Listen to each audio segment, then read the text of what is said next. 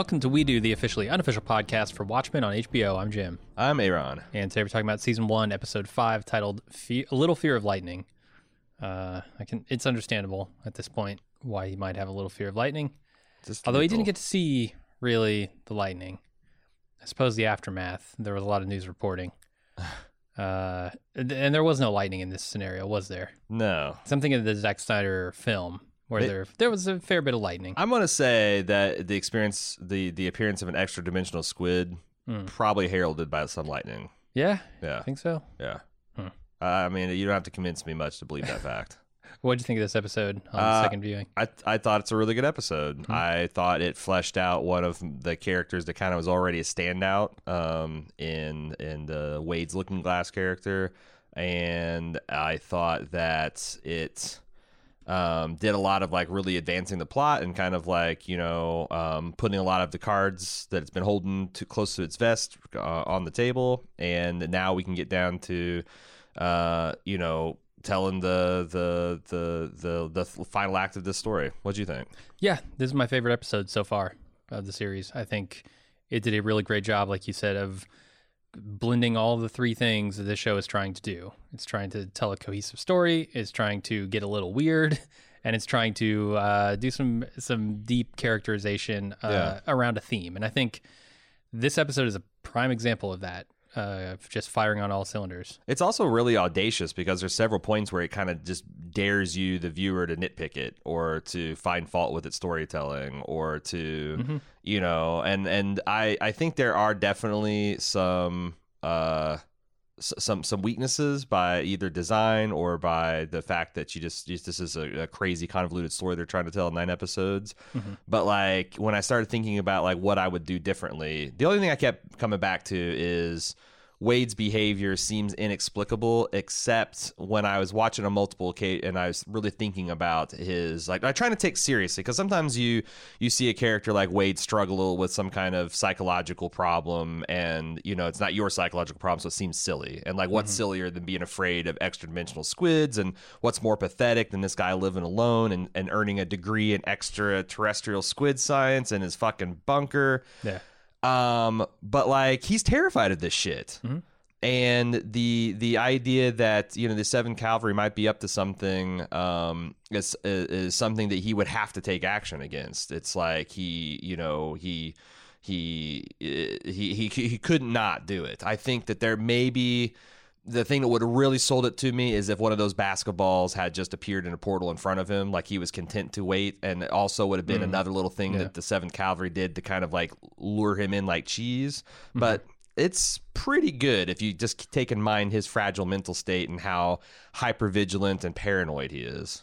Yeah, and I, I mean, I'll give to you, it's a little dubious in areas, but I think like the the way that they mix like the the sexual part of it with the fear that he has of this traumatic event, Mm-hmm. that they're tied together, right? And so when they become yet again tied together uh, in his present with this woman who he meets at this group, and she's like coming on to him and like follow me and all, all this stuff, like you, start to realize, okay, well, this is a man who's not thinking rationally. Like, Right. n- none of the choices he's making are good, including the one to go into this warehouse, right? A- And then the cherry on the top is that he's a mask. And we've Yeah. seen like all like like mini masks, they kind of have this uh macho ball Angela including ballsy kind of approach to, to justice. Like Angela has Mm-hmm. no problem breaking into facility without any kind of backup, being there like they, the, you know, look at look at how uh, Pirate Jenny behaves. Look at how uh, the Red Scare behaves. Like they're not people that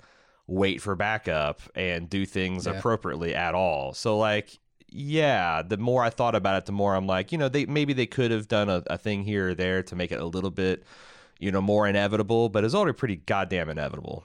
The other thing I really like that this does is there's sort of a weird deconstruction of uh, superheroes, much like you know the original Watchmen does in Looking Glass, because we think of superheroes as having special powers, and I think Wade's superpower in this episode is shown to be uh, just a farce. Like he thinks he understands what truth is. He thinks he can detect a lie, right? And by the end of the episode, that is shown to be totally false. Like he's Right. been living his entire life under a lie Right. that he didn't see. So Yeah. like it, it really shows you like the superhero is driven more by pathos than it is like some like especially a Batman type, you Yeah, know, yeah. which I think it's fitting that Wade has this underground bunker, Uh-huh. you know, with all his gear and contraptions in it. It makes a lot of sense. Yeah. Um, indeed. All right, why don't we get into the recap of this episode? Uh, I thought we could talk about the title a little bit because Oh, yeah. you mentioned Little Fear of Lightning. Did you do any digging to that? I didn't know. So, um, this is a quote from 2000 Leagues Under the Sea by Jules Verne. Twenty thousand? Did I say 200,000? You said two thousand. 2000 Yeah. i'm yeah i'm off by order of magnitude 20000 leagues under the sea Yeah. uh, and is the quote is if there were no thunder men would have little fear of lightning Huh. Um, and there's also a reference to uh, 20,000 Leagues Under the Sea when uh, Wade asks uh, the, the the lady who stumbles into the meeting late, "Are you a friend of Nemo?" Which is, you know, obviously Captain Nemo had the Titanic battle with the squid, at least in the Disney adaptation. I think that's also in the book as well. And it's also mirrors uh, Alcoholics Anonymous, I guess. Uh, like, "Are you a friend of Bill?" is uh, Yeah. kind of like a covert you know greeting for like a fellow alcoholic Mhm. and uh, friends of nemo apparently are the the way that you establish in a low key way whether if, if someone else is suffering from extra dimensional uh, anxiety syndrome Hmm. so there's a lot of cleverness now i'm not sure like if there are no thunder men would have little fear of lightning i'm not sure exactly what that means um I I guess it means like like lightning itself is actually beautiful, and then you hit and then you hear the like the the the clap of thunder, which makes it seem dangerous. And Yeah. I, but I'm not, I'm trying to think of like what like like what the psychic squid it had it not like uh had the psychic detonation that killed a bunch of people like what what what's the lightning and thunder here um but it might just also be a a, a pretty subtle nod to the whole uh, Nemo thing that they're doing here too. Gotcha. Some housekeeping for this week. Over at Swizzbold.com, Cecily and I are debuting One Weird Trick. It's Cecily and I's new lifestyle and advice podcast. We do a bit of an intro, then give some advice on dealing with nosy coworkers and losing your religion. On Pickle Me This, are you a private pooper? If so, this week's episode of Rick and Morty is for you. Check us out at Pickle Me This. On Bald Move Television, Alexis and Cecily are covering his Dark Materials, aka that one HBO show where the creepy, menacing chick just can't stop spanking her monkey. Also, Jim and I talked to Mandalorian last week. Check it out. Bald Movies, really busy time. Last week we talked about Ford Ferrari, a very masculine, macho show. Uh, this week we'll be talking about A Beautiful Day in the Neighborhood. Can Aaron make it through without sobbing like Donald Glover being sung the Reading Rainbow theme by LeVar Burton? Find out on the Bald Movies feed. This week's episode of Mr. Robot dropped a bombshell on the origins of the robot himself. If you're still reeling from the aftermath, come discuss it with us on 2 Bit Encryption. If any of these podcasts sound interesting, just go to baldmove.com and check them out, or search for the show name wherever you listen to your podcasts. All right, let's get into the recap. We have a flashback uh, for the first scene. We go to Hoboken, New Jersey, 1985. Uh, Wade's Jehovah's Witness, which was interesting to me. Yeah. He tries to engage in some street, uh, tries to engage and proselytize to, to some street punks who threaten him. Uh, this one of the girls takes his hand and leads him into the fun house. She pretends like she's gonna fuck him, but instead she strips him and steals his clothes. And suddenly, out of nowhere, a psychic attack knocks him out. And when he wakes up, he walks out of the funhouse to witness the carnage, uh, which is spread across the entire city. It uh, includes a giant squid that landed on several buildings. This might come out of nowhere, sort of, for you if you're not a comic book reader, but Mhm. this is kind of the the main event in the comics. We've tried to prepare our listeners Yeah. for the, the reality of the psychic squid, yes, and, and here it is. and it was more glorious than I could have imagined. It really like because I always thought it looked silly in the Yeah. comic book because the comic book is a very done very classic style, very minimalist coloring and shading. Um, but this looked, I thought, real good. Like this, this, um, this squid landing combined with it like psychically killing uh, half the the population of New York City and traumatizing uh, countless more, and just its visual appearance and just just how fucking shocking that would be. Um, you know, seeing in Yeah. the flesh, so to speak, I thought was. Uh, First of all, it was funny because I was expecting, like, when they kept on panning out, panning out, I'm like, oh my god, they're going to show the squid, they're going to fucking show the squid, and and they did it, and Yeah. uh, yeah, I thought I thought it did it did real well, and it kind of I I remember seeing a lot of stuff that Snyder had said about the movie about how like changing this to Doctor Manhattan made a lot of sense and how you just couldn't like if you just did this on film it would be silly. And I think he's probably right, but also they did it here and it didn't it didn't feel silly at all. Um, Yeah, and I think he was speaking from a time when, you know, the CG wasn't quite what it is now. plus we've we've come a long way as society as far as embracing a comic book you know like uh, Absolutely, when the yeah. watchmen came out that was that shit was just starting Yeah. um and now we're you know what almost 20 years down the pike and uh you know like block but like like superhero movie events or cultural events uh, around the world so like i think people are uh, more primed to accept the weird sci-fi shit that that comic books would have to dish up now I think so. Uh, what do you think of this guy they picked to play uh, young Wade? I thought it was good. He had a, a Yeah. good, awkward kind of like you know wiry energy. Um, but you still like I feel like this is a a, a, guy who's motivated out of a desire to do good. It's I I, I empathize with because I, this like Wade was me because I very much believed in my mission to go out and like inform people about the in, uh, uh, in the oncoming Armageddon. But I was terrified of it. I hated doing it. Like I thought it was vital work and like him like psyching himself up and like practicing his what the Jehovah's Witnesses call conversation starters. Um, and it's funny because I, I thought I remembered this, but I actually did some research and there were several co- uh, covers on the Awaken Watchtower magazine throughout the 70s and 80s that liked to f- the, the to feature this uh, uh, atomic scientist. I I forget the. Uh, uh, Alliance of International Atomic Scientists. They're the ones that started this like uh, doomsday clock thing. It's a real thing in real life. Oh yeah, yeah. Um, and I remember there are several covers I, I I've saw looked up on the internet several covers featuring the clock and Huh. you know um, that that was yeah 1985 if it's one minute till midnight I'll be yeah I, I certainly would have been knocking on doors telling people about it. oh yeah. Here's the one thing I I've been a nine year old little boy being used as a prop to how, you know for for doing it but yeah yeah Yeah, hand him the watchtower, son. uh huh uh huh Uh, here's the one thing I think they got minorly wrong Yeah. with the witness stuff because they get so much right. Like Uh-huh. the, the idea that Wade would be wearing clip on tie, like Right. right down to that fact is is kind of awesome. uh, I knew plenty of witnesses who wore clip on ties. Just Sure. easier. especially when you're time- you're, you're witness youth. I mean, Oh, yeah. you're going to tie ties all the time. I wore a few myself. Sure.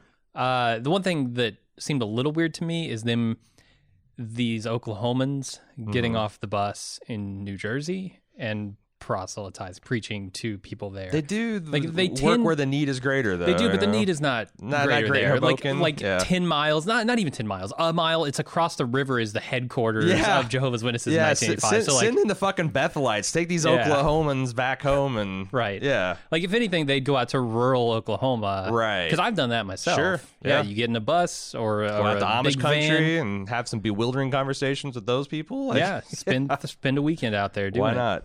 Yeah, The other thing I think that um, they like that was inaccurate is the prayer. Like, there's no way a Jehovah's Witness elder would would pray over a bunch of young people and not mention Jehovah once. Oh, It's yeah. weird that like you have it like announce you, you have the Watchtower announcing Jehovah's Kingdom, but come on, Lindelof.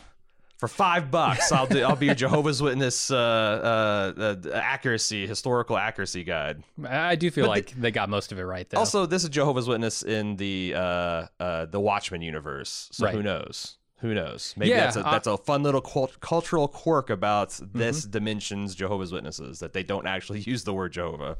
And and I was only three when this would have been taking place in our universe, Yeah. and I don't I don't know how fervent they were, how how crazy the witnesses got about the doomsday clock and all that stuff. Uh, I mean, yeah, pretty crazy. but but it would push all their buttons. sure. Oh yeah. It's, oh, it's yeah. a witness wet dream having the the clock at one till midnight. Mm-hmm. Yeah, because it's the that's they, they they get they perversely get so excited when the world gets shitty, like when there's lots of Yeah. earthquakes or a disease, uh, or Finally gonna get to touch international that nuclear tensions. It's like you know, Armageddon's almost here. You know, Yeah. so And this, I mean, this whole event would really fuck with you if you were a religious person who thought this was the end of the world, and Sure. you had just in your mind sinned. yeah, Uh, yeah, he, he walks out of here. He's like, "What the fuck happened?" Yeah, no, and I, I like the like internalization of like this isn't what you, you weren't a normal person who was naive and taken advantage of in a very cruel manner by someone else. It's you're stupid and you're a sinner and this is all your fault and Right.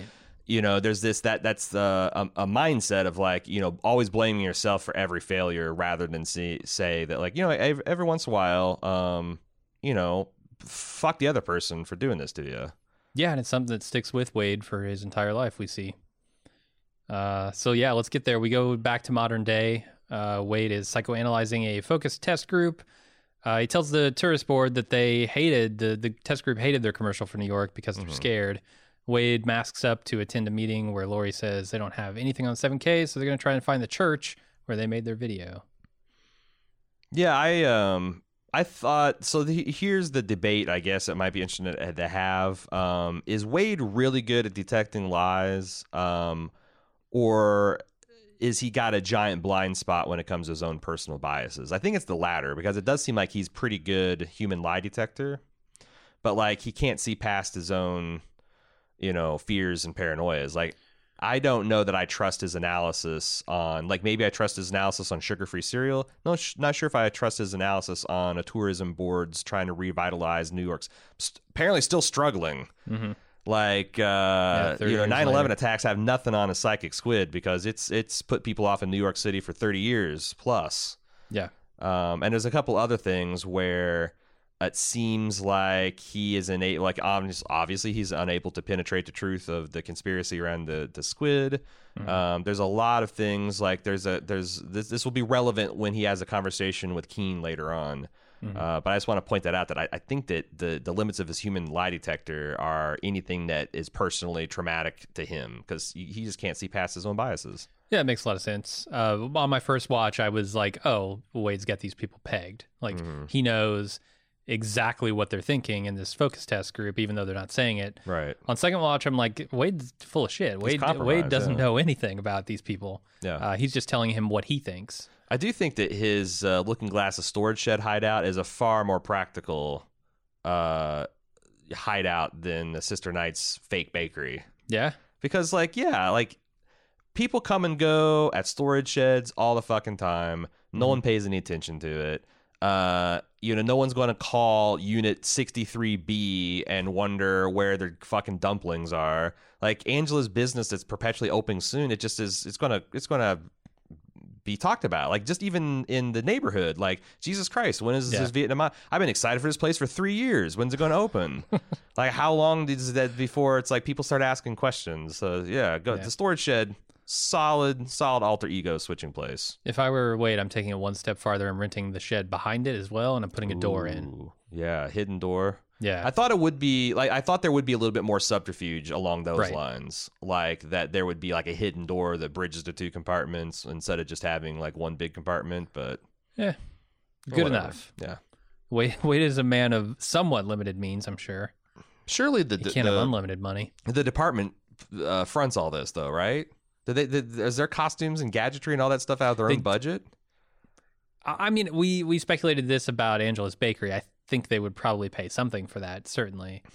Do they have like a superhero stipend? But Wade like works a job outside of his. But that's for just for cover. Like all job. these people do. They right, but he's doing it. Yeah, right, like, unlike Angela, not. where she's just going in there and she doesn't even have eggs in her bakery. Although I guess she does she does things like she she does baking demonstrations for schools. But yeah, I feel like well, for a kid's school, I got I feeling that was like a bring your parent to Hmm. school day kind of thing.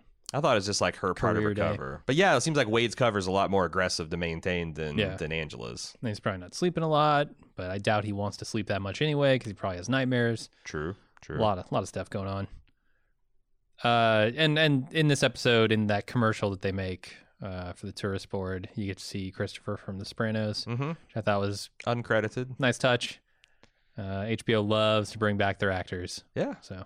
And they got they got a fine stable. Why not? hmm All right, we move to Wade getting pissed off that Red made a sandwich from evidence. Angela's pressuring Wade to get the pills analyzed. And then Lori calls Wade into her office to ask about the pills because apparently she bugged his cactus and heard him and Angela talking about him. She's the FBI. They bug shit. Uh, he just says it's a personal matter. uh, hiding behind whatever HIPAA law they have in this dimension. Um, I think it's there's a lot of interesting things going on here. The fact that Angela uh, is pushing Wade way too hard about something he's Yeah. obviously uncomfortable about, and something that you know she's already putting a lot of trust in him and he kind of like gives her the subtle like back off like you know uh you don't demand things of people who you're do, do things that you're doing for people for a favor and she completely blows past that and just like keeps the pressure on Mhm. um I'm wondering like if one or two things had broken a little differently, like if Angela hadn't have been so hard pressed on him in this this occasion at the end of the episode, if um you know like like if would Looking Glass would Wade have turned traitor if it was just the Keene thing and not a bunch of other things too?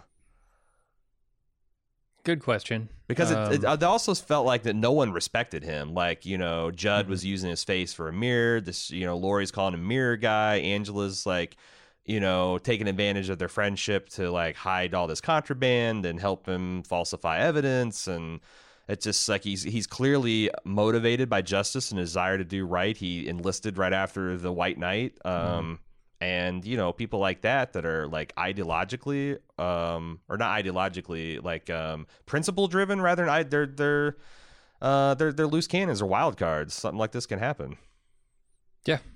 um, is is the lettuce thing just to remind us of the lettuce for later in the episode? Probably but also i think it's another annoyance because wade sees the world as you know he tries to be very professional and precise and he's planned and he he you can tell that he's not really on board with some of the extrajudicial stuff that goes on in the department. And this is just like in his mind sloppy and disrespectful. Yeah, yeah, certainly. Uh, we get a little more information about when they wear their masks and where they wear them, which I liked, um, and also what his mask is made out of. It's a uh, product called Reflectatine, supposed to be impervious to to psychic uh, forces. i wonder if Um, that's actually true or if it's just like because like I assume it's just marketing. Yeah, because like uh, you know they say the same thing about aluminum foil or tin foil today, and Yeah. obviously that doesn't have any But kind of. I don't know because I'm looking at the drugs. I'm going, okay, nostalgia is a real thing, right? Yeah, That's mhm. pretty fucking far fetched. Right, Uh, why couldn't reflectatine be a thing? and this is a universe that has psychic things like psychic blast, so I guess that's something you Right. could measure and test. And But the regulations say keep your mask on in the precinct, which uh, most people do. I think certainly uh, Panda Man. I can't remember his name. mhm. He he sticks to that. it's Panda, isn't it? Don't they call him Panda? Yeah, is that his full name? Might just be a He's like bad panda, dirty panda. dirty panda. He's yeah, dirty panda is what I'm calling him because yeah, Uh-huh. that that costume's not been cleaned in, in a long time. fair. All right, Wade goes home for dinner and an episode of American Hero Story. His squid alarm goes off and he rushes to his bunker. Unfortunately, his system has malfunctioned and the alarm won't shut off. So he smashes the system and then calls the company and demands they overnight him a new one. Then he goes to sleep lonely.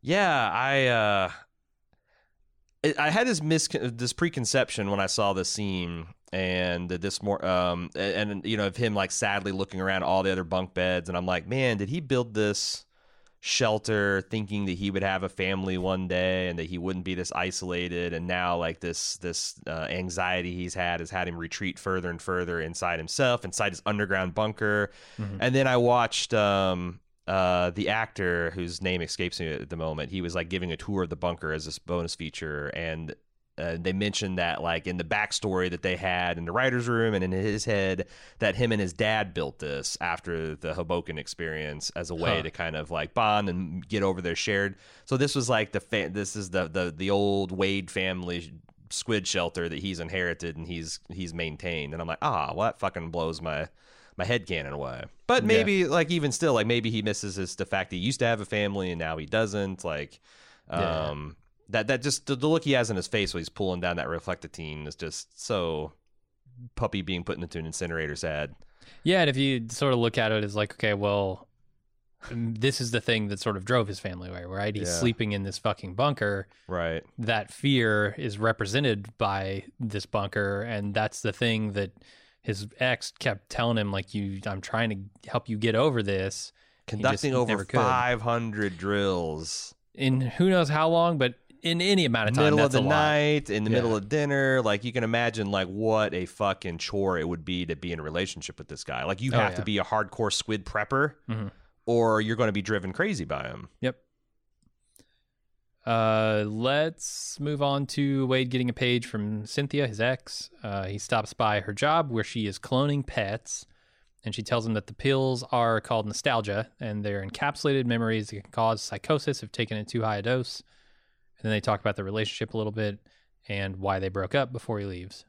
Yeah, there's lots more of this information because, like, we skipped over the hot and heavy uh, American hero story sex, and Mm, yeah. but there's a lot of information that's not in the episode that's contained in the pedia, PD, pedia, Pedia, the encyclopedia. Science. Oh, The yeah. you nailed it. I think that's what it's called, though, isn't that? The, The it's not- encyclopedia. No, it's, the is it the PD, PD Peteypedia. Yeah. It should have been encyclopedia, I think. Yeah, Um, that's really good. They, thank you. Uh, they they they have a bunch of information about this that we'll talk um, right, in, right after after our episode discussion. I'm assuming like we Uh-huh. have in the weeks before.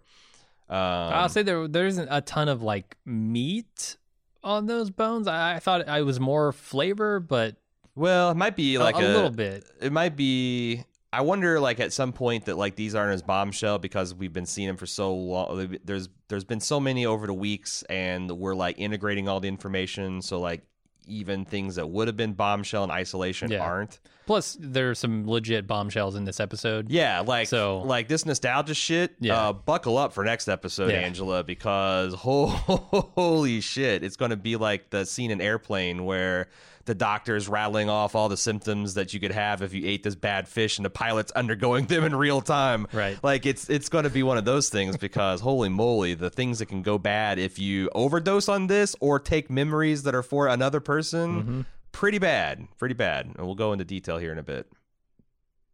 Uh, is this place called Forever Pet? Yep. Okay. It's a pet cloning facility staffed entirely by twins, which to me was hilarious. Yeah, there's there's definitely something they're saying about clones and how clones are perceived in this world. Mm-hmm. Um, but it but still, it's I, I wish I knew a little bit more because it's one thing to think that like you know a, a person working at the factory will shove a puppy in an incinerator. It's another thing to start thinking about like that applied to human clones. Mhm. And but on the other hand, we see uh, how Ozymandias feels about these these human clones that he's dealing with over on Europa. So I, I, I'm I'm I'm wondering if there's going to be other horrific things that we're going to find out about these these forever pet technologies or these other labs, these these very unethical labs that seem to like Lady Trieu is is running. I mean, I guess I thought this was a stupid question before I thought about it. Do you think the people working in that place are clones? That's what I'm saying. Like I think there's a strong implication. Like Hmm. if not, that's what the marketing wants you to Yeah. like the, the whole reason you would you would hire only twins, Mhm. which like my God, how much must you pay? Like what's the demand? Yeah. I mean, you'd have to get a lot of people moving there to, Yeah. to Tulsa. Yeah, that's like a lot. I mean, I know twins aren't exactly super rare, but identical twins? But pretty rare. pretty rare Yeah. to staff exclusive. So it's like the the implication if it, they're not clones, then I think Forever Pet wants you to think that they're clones, and that's part Right. of like the the mystique. But If they aren't clones, how would you ever franchise this thing? right, like you can staff maybe one location, and yeah. maybe This is two. and but- this is the repet in fucking Oklahoma. Right. Like how many repets do they have in New York, in California, Yeah. in you know fucking Seattle, Washington? It's the mind boggles. Yeah. Either these people are getting paid two hundred dollars an hour and they re- relocate them all over the fucking place, and it costs hundred thousand dollars to clone a puppy, which it might. It might. There's definitely people who would pay for that. Mhm. Um, or there's there's a lot of uh, frivolous cloning going on in human society. Let me ask you this: We're watching two shows right now with uh, pet preservation. Which would you rather have, a clone of your puppy or Mhm. uh, a stuffed version of your puppy, Ah. a la Mr. Robot? Yeah, see, I I, I really liked the the last dog we had uh, was this like mutt Labrador mix, and he was a real good dog. And I frequently thought like if you could for like X amount of money, like for for five grand, if I could have cloned him, and I didn't give a shit if it didn't have the same brain. Like it just like I, I liked the physical layout of this dog. I definitely would have done it. So yeah, I, I or stuffing a dog, I feel like that would just be sad and creepy. Yeah, I'm with you. But again, if if you know if there's people, I know that this is a thing that people do, and if you derive comfort from it, there's no wrong way to grieve when Sure. it comes to your pets. And don't let my thinking is creepy and weird keep you from getting that solace if you need it. You know. Okay, we move on to Wade attending an extra dimensional anxiety support group meeting where he meets Renee.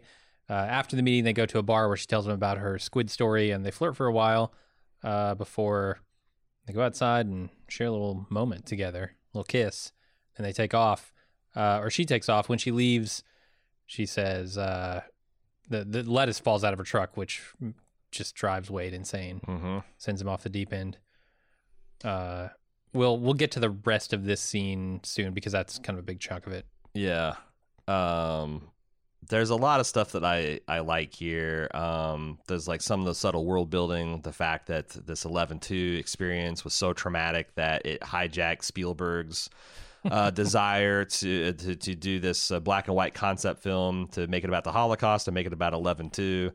Um Yeah, I- I, I feel like Wade in this scene because I haven't seen Schindler's List, yeah. so I'm the guy who would be going, "What's Pale Horse?" Um, they they talk about uh, tobacco being a controlled substance, being illegal in, Uh-huh. in the United States, which I thought was kind of interesting. Assuming that's due to the the liberal. Uh, oh yeah, president who's been true. around for yeah, they years and they uh, they definitely curtail our freedoms to smoke tobacco for sure.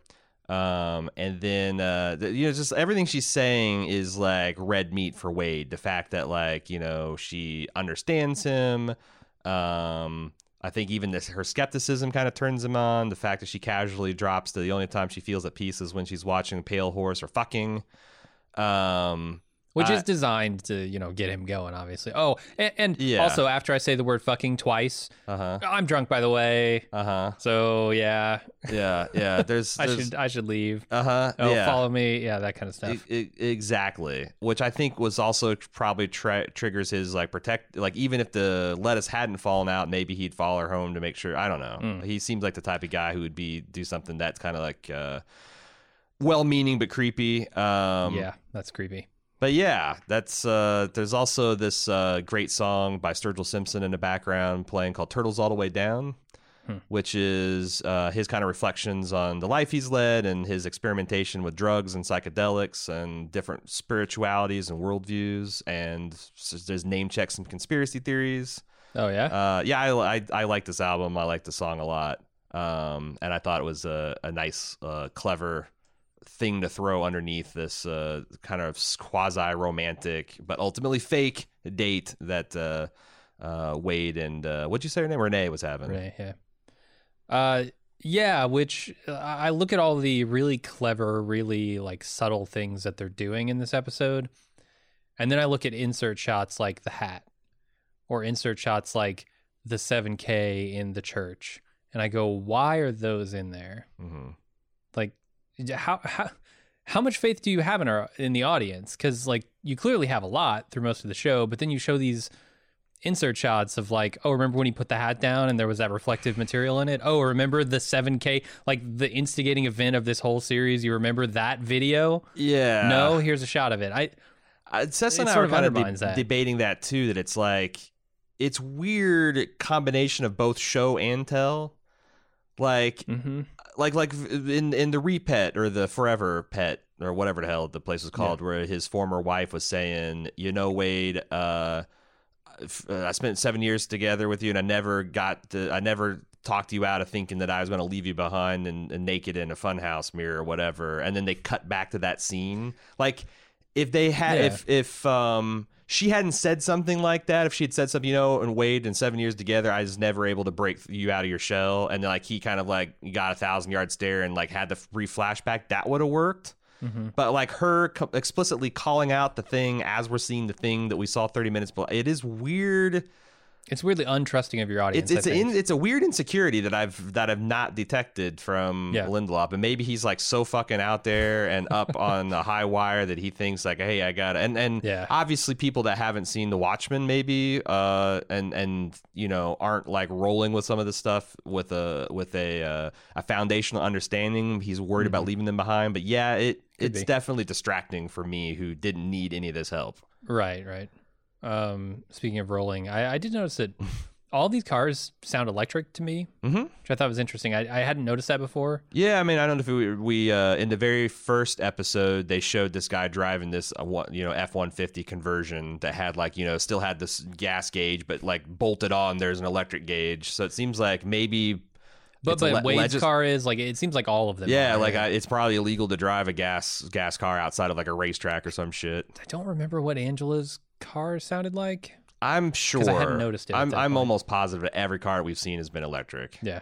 Um, like I said, even if, even if the seven Cav are driving electric, you know, so it seems like the type that would like to roll coal. They're gonna roll Oh, yeah. roll coal until the feds take take their shitty, dirty engines out of their cold dead hands. Mm-hmm. Uh, yeah, I, I think it's it's it must be some kind of uh, uh, fucking liberal bullshit le- re- uh, legislation.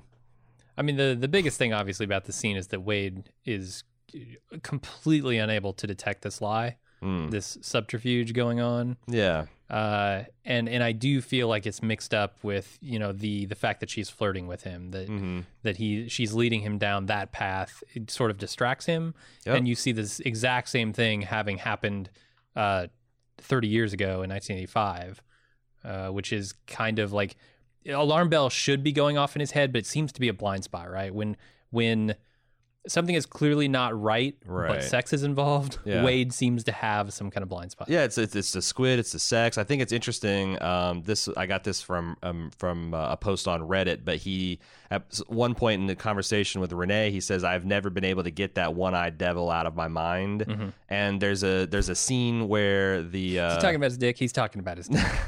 no, there's actually a scene where this uh, this girl seducing him at at the at the Hoboken Fair, where she is doing her makeup and she looks through her compact mirror and you can just see her eye, Yeah. her single eye.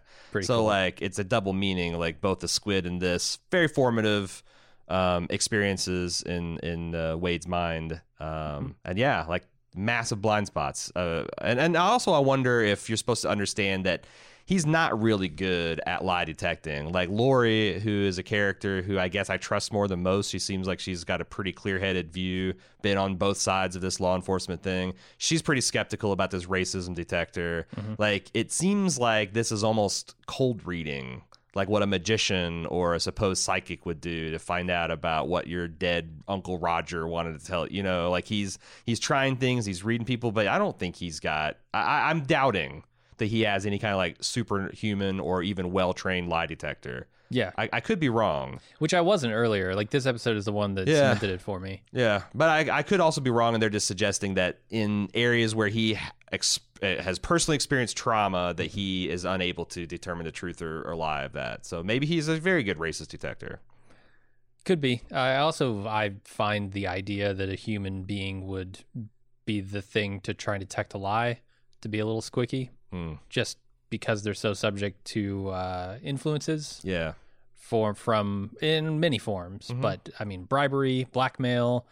Uh, many things that you could have him walk into a room and say somebody who's innocent is guilty and have them believe it. Well, plus that that's like e- even you know there are techniques you can tell um, when Mhm. people are lying, but there are also techniques that you can uh, master. Sure. Like you can you know like you can beat a lie detector if if um, it's human nature to like break eye contact or to lie. You can train yourself to not do that. So it's like one of those Just things put a tack where in your shoe. That's what I learned. Right, yeah, Yeah. yeah, from the Amazing Randi. Uh, there's, there's, it's, it's an interesting like game where like you're professional at detecting lies of amateurs, Okay. Yeah. and like the thing, the lies you really want to detect in society are probably the trained professional ones Mm-hmm. because they've got something more than just a crime of passion or like a momentary lapse of judgment they're trying to cover. They've got, they're like running these big scam scams, and you see the Robert Redfords, the Lady Trieus, uh, Mm-hmm. the Senator Keenes, they are skating by, um, you know, looking glasses gaze, where you know these poor these poor ignorant white people of of uh, Nixonville are are getting getting getting worked over. Which is hilarious because nothing came of that. Like they they interrogated every single Sure, person yeah. and they found nothing. yep, Pretty hilarious to me. Uh, and and tragic and fucked up. right. Uh, all right, we move on to Wade following this truck to a warehouse where he calls for backup but moves in before they show up. Turns out the whole evening has been a setup and he's captured by the 7K. Senator Keene reveals himself and that he and Judd have been working with the 7K as peacekeepers since the White Night. Keene also says they're going to use the teleporters they've been working on for something, although he says it's going to be more creative than a squid. Uh, then he shows him a video that Ozymandias made for President Redford upon his inauguration, revealing that the squid attack was a hoax. Just fucking blows his mind. I, I think the backdrop of Ozymandias sta- uh, uh, on this uh, DVD or optical disc is the squid eye itself. It seemed to me, and I Oh, kept on thinking Okay. that they would pan out and you'd see him standing in like a hangar that has this giant squid in it or something. That makes a lot of sense. I'm you know? wondering if we'll see other clips um, of this, or if this is just going to be like one of those like after Watchmen episode, uh, issues where you have like a excerpt for uh, Night Owl's uh, memoir, or an excerpt from a psychological profile of Rorschach. Like there's like this these Yeah. little odd little in universe media clips that they're embedding, and then that's also like part of the Peteypedia thing too. Yeah, I mean, it'd be great if they filmed two, three hours of I would love with it. I wanna see it all. laying it all out and put I- that I on the want- Pedia. I, want to see his. I want to see his version of Utopia. Yeah, I, I want all that on the Blu-rays for sure. There's no fucking way they did that though, right? No. Two, three hours of filming uh, of of footage would take hours and hours of Yeah. time of Jeremy Yeah. Irons that they just don't want to pay for. Yeah, maybe a chapter or two. joke. Maybe like a ten, maybe another ten or fifteen minutes. Yeah, yeah, key moments from it. yeah, yeah. That'd be cool. Because like may, like if it's a like a ten part plan and we see like parts two and three or something, I think that would be interesting. Yeah. Uh, there's a lot more to talk about here. Yeah. Um, I thought there's interesting play with the fact that one of the primary, I think, antagonists in the series is a is a lady uh, by the name of Trieu, and you know Wade asking, saying, asserting something that's not true, and then you know Keene coming back is anything true.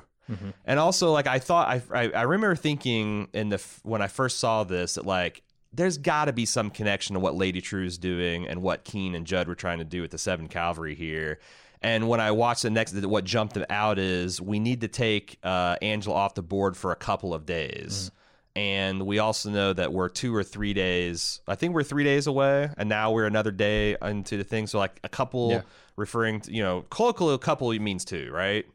Um, there's there can't be coincidence that their doomsday projects or their big reveal is going to happen at the same same same date and time. Can't be.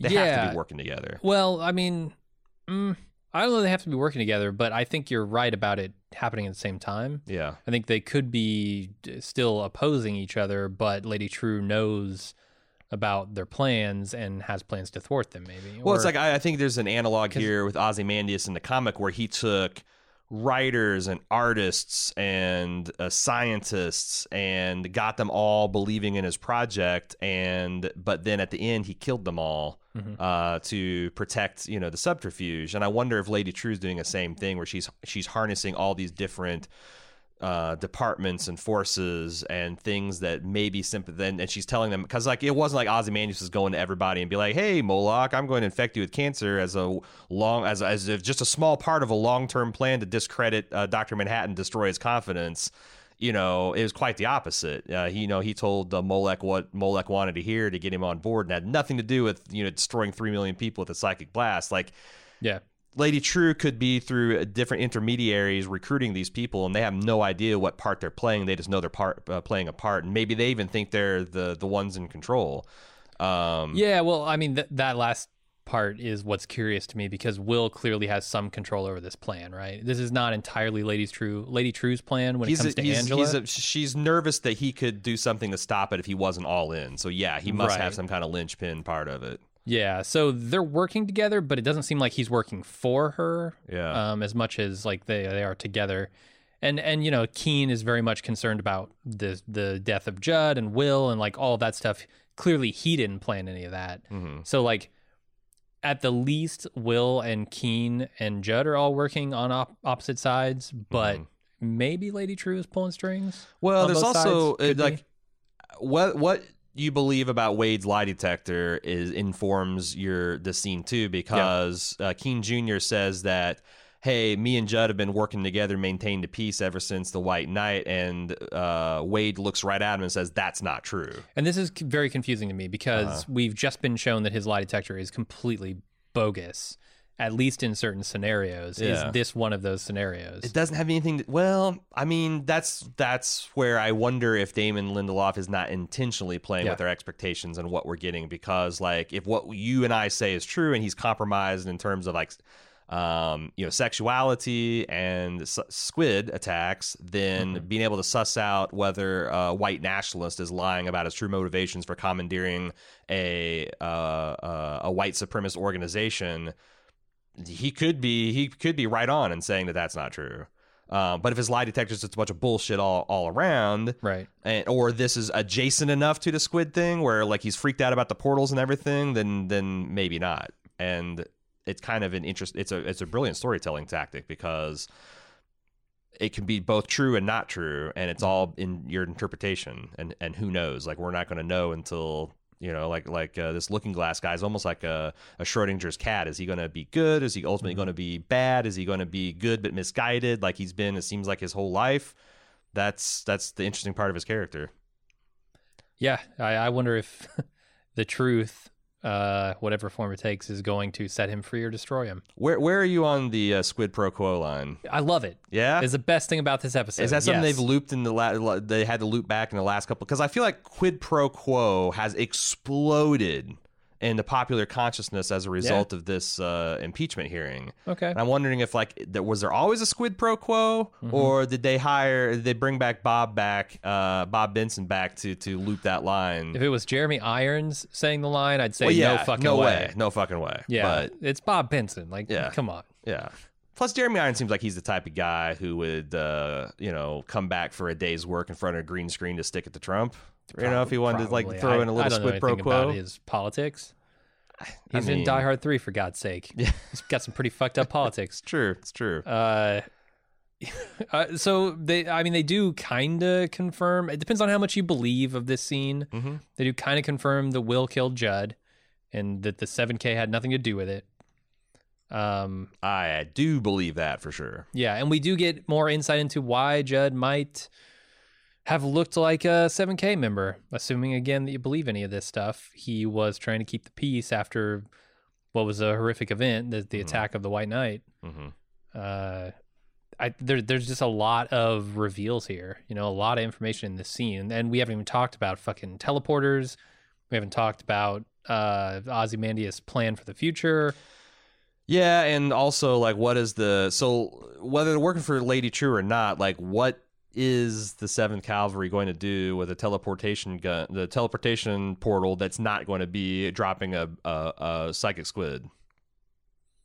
Like, what are they? I don't know. And it also Something more creative is what they say. just as a outside critic of their project, it seems like they're not nearly far enough along if they're in the hey, let's throw a basketball and and and detect where it goes phase of like they're not two days away from doing anything. What if you took uh, what if you took a garden hose hmm and you ran some nostalgia through it, Okay. and you rained that down instead of squids? what would a dimensional?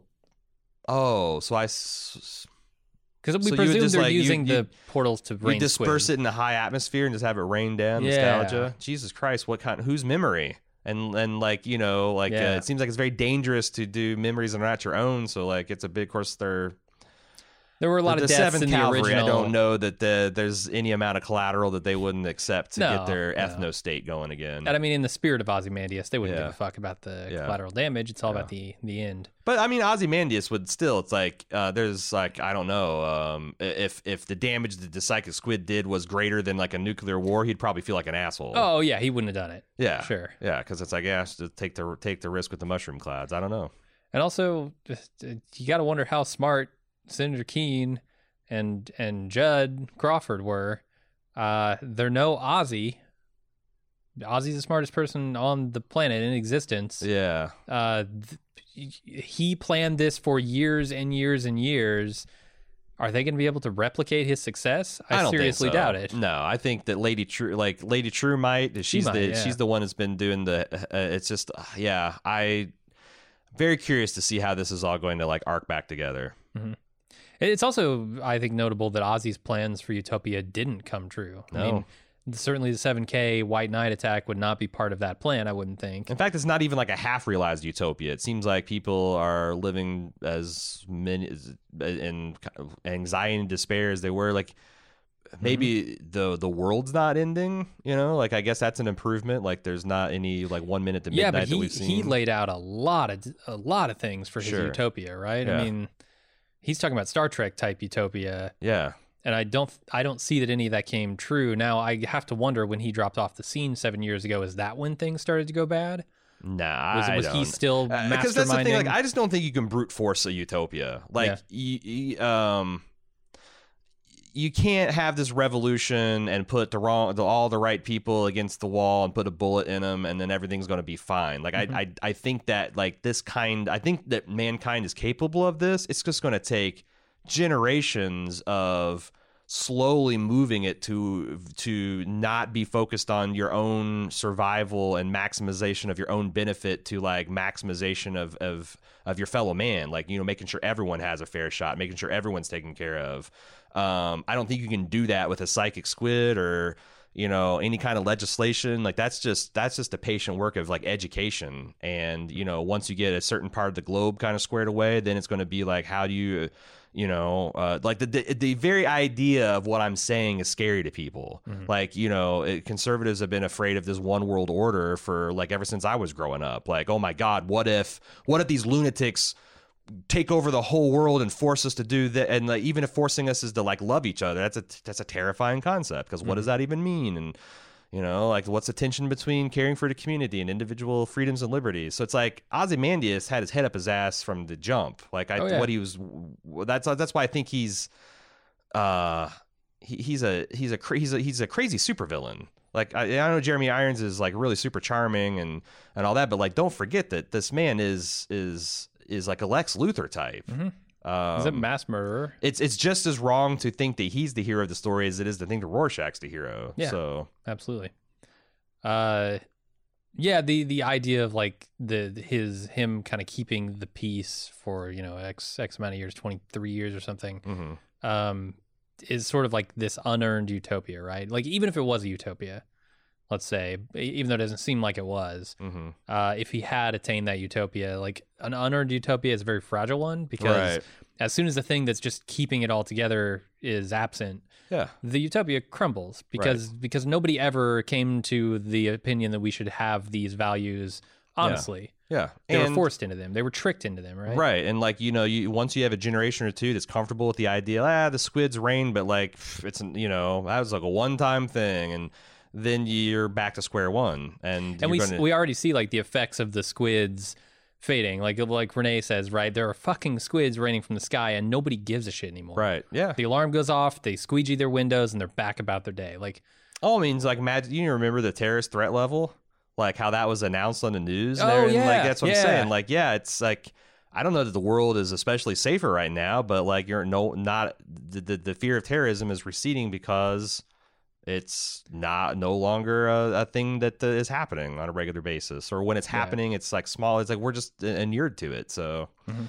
yeah no it's uh there's a lot of really interesting satire and commentary going on it's like and it almost it's like it almost seems like this show is too ambitious i was following a couple conversations on twitter where people are like it's crazy how on top of all the race commentary that's going on here there's, there's also there's there's a 9-11 kind of conspiracy commentary. Mhm. and like maybe it was too ambitious to try to do something with both of those that it's going to make either one of them weaker.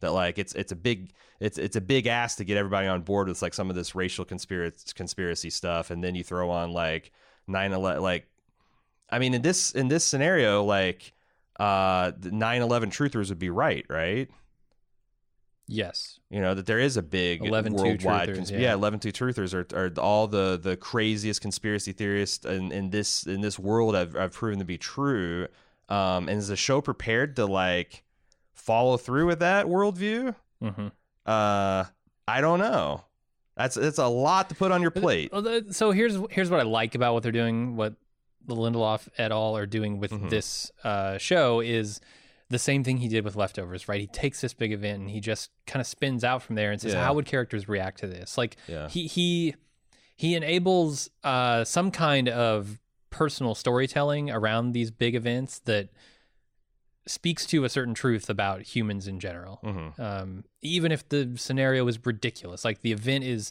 stupid something that could never happen in the real world you're you're always kind of grounded in these strange events by the characters hmm and it's something that i felt maybe was missing in the first episode, but it's a lot of world building. And then episode after episode, he's continued to layer those characters on. Yeah. And that's really what's hooked me in the last few weeks. Yeah. Well, they talked last week about like Lady Trieu building an empathy bomb, and I think that's what the leftovers was, and Mm-hmm. Yeah. maybe it's what he's trying to do with the the Watchmen too. It's like not necessarily want to change people's mind, but like, hey, consider this other perspective Yeah. On grief. Consider this other perspective on race relations. Consider this other perspective on I don't know. That, that that's where it breaks down when I get to this particular commentary because like Yeah. it's weird. It's weird. Where's he going with it? All right. Um, we go over to Ozzy, who is ex- his experiment is ready enough for him to catapult himself into the air, and he does so, and he makes it outside of the atmospheric bubble that he's been living in, revealing that he is on one of Jupiter's moons, which I think you called out as Europa during the instant take, and I agree. Yeah, It's there the was likely one. someone did a side by side comparison between a NASA simulation Yeah, of the yeah, surface of Europa and and that and they're like identical. Yep. So yeah, I think Europa is a pretty good candidate for his prison. So he's way out there. Um, he uses the nu- numerous frozen bodies. Of Oh, Mr. also, Phillips. yeah, there was an interview I read where uh, Lindelof confirmed that too. I forgot. Oh, he did? Yeah, I, Okay. I, I must have forgot to update my notes on that. But yeah, it's it's definitely Europa. Okay. Uh, so he uses the numerous frozen bodies of Mr. Phillips and Mrs. Crookshanks to spell out "Save me," something. Daddy, I'm Daddy, still, still save me, sticking daddy. Just as a satellite camera passes by, uh, and he is then yanked back into the atmospheric bubble by the game warden and told there will be consequences for his actions, and he will not have any mercy. There's a nice, um, I mean, you know, obviously using heaps of bodies to escape a hopeless situation is very fucking Black Freighter, Yeah. which is very fucking Watchmen. Um, also, like him raising his arms in triumph and screaming, "I did it," is Yep. exactly what he did in the comics when he pulled off his big scheme. Um, Save me, D. The one thing that we didn't that that uh, that had some currency uh, that we didn't I think you know we we had the whole save me like Doctor Manhattan or just Doc. Um, save me D could also be Dan, which is Okay, the Dreiberg, yeah. yeah the the uh, identity of the Night Owl, Mhm. which they've also talked about perhaps being released this season from prison. Um, he's also you know very wealthy. He had uh, cutting edge technology that that uh, him and Ma- Manhattan worked together on. If I, I guess if I was to name one person that wasn't Lady Trieu that would have the resources to maybe do something about uh, Ozymandias' predicament, he would be one of them. Okay. Um, but I don't know. It's also pretty fucking late to to introduce his character into the story. Yeah, he's still in prison. Um, it's it's pretty late, both in terms of the season, but also in terms of like this this doomsday clock that's ticking Yeah. down. We've got two days left before some big event happens. And he got in prison in '95 or '97, I forget which. Either way, way before Ozymandias got exiled. So, Yeah. and Ozymandias would know that. So, you know what? What else could it be? Hmm. It's got to be Doctor Manhattan. But if that, but but we also think after this, a, a lot of things he was saying to the game warden, uh, a lot of things the game warden was saying to the uh, Mr. Phillips and Mrs. Crookshanks of the world implied that there was uh, like a literal god, which you know Manhattan kind of fills that that criteria. Mhm. Um, it does it does feel pretty Manhattan-y. Like I said, I, I I believe that maybe Lady Trieu could put a prison on Mar- a moon, maybe put one on Mars, but like fucking a, a moon of Jupiter, whew. Stuff. Especially since it's near magical, you can just launch out of. It's got perfect gravity, and a, Yeah. but it's also as soon as you get to a certain She's altitude, you're expert out. at constructing artificial habitats. That's true, but does it go to gravity Right. and force fields that contain atmosphere? And oh, I who- don't know, man. She's knows? fucking making memory drugs. True. Yeah, I mean that's literally a- distilling memories into drug form. I have no idea what you can do. There's enough sci-fi fantasy in this that it's it is just possible. But also, would Ozymandias uh, refer to her as a god in this context? Like your god has abandoned you? I, I guess it could if she Mm. created all this and put it in motion. Could be. Yeah. Uh, I do think that the game warden, we were wondering if he's a Mr. Phillips or not. I think he is. Yeah, I he saw just has that. a mustache and he he It- looks like him. and I think, as someone pointed out, he was credited on uh, Okay. IMDb as the same actor. So yeah. that I don't know if that complicates things or not. No, I don't think so. I think the, Mr. Phillips and Crookshanks just serve all the functions here. It would be interesting if um, the one thing that could hint to Lady Trieu is if um, if these clones once they're pulled out of their cloning vat and and matured, if uh, they're given um, this nostalgia that has like a base like programmatic memory for these servants to to do the things they need to do for Ozymandias, like Huh. that maybe is a little bit of a Lady Trieu.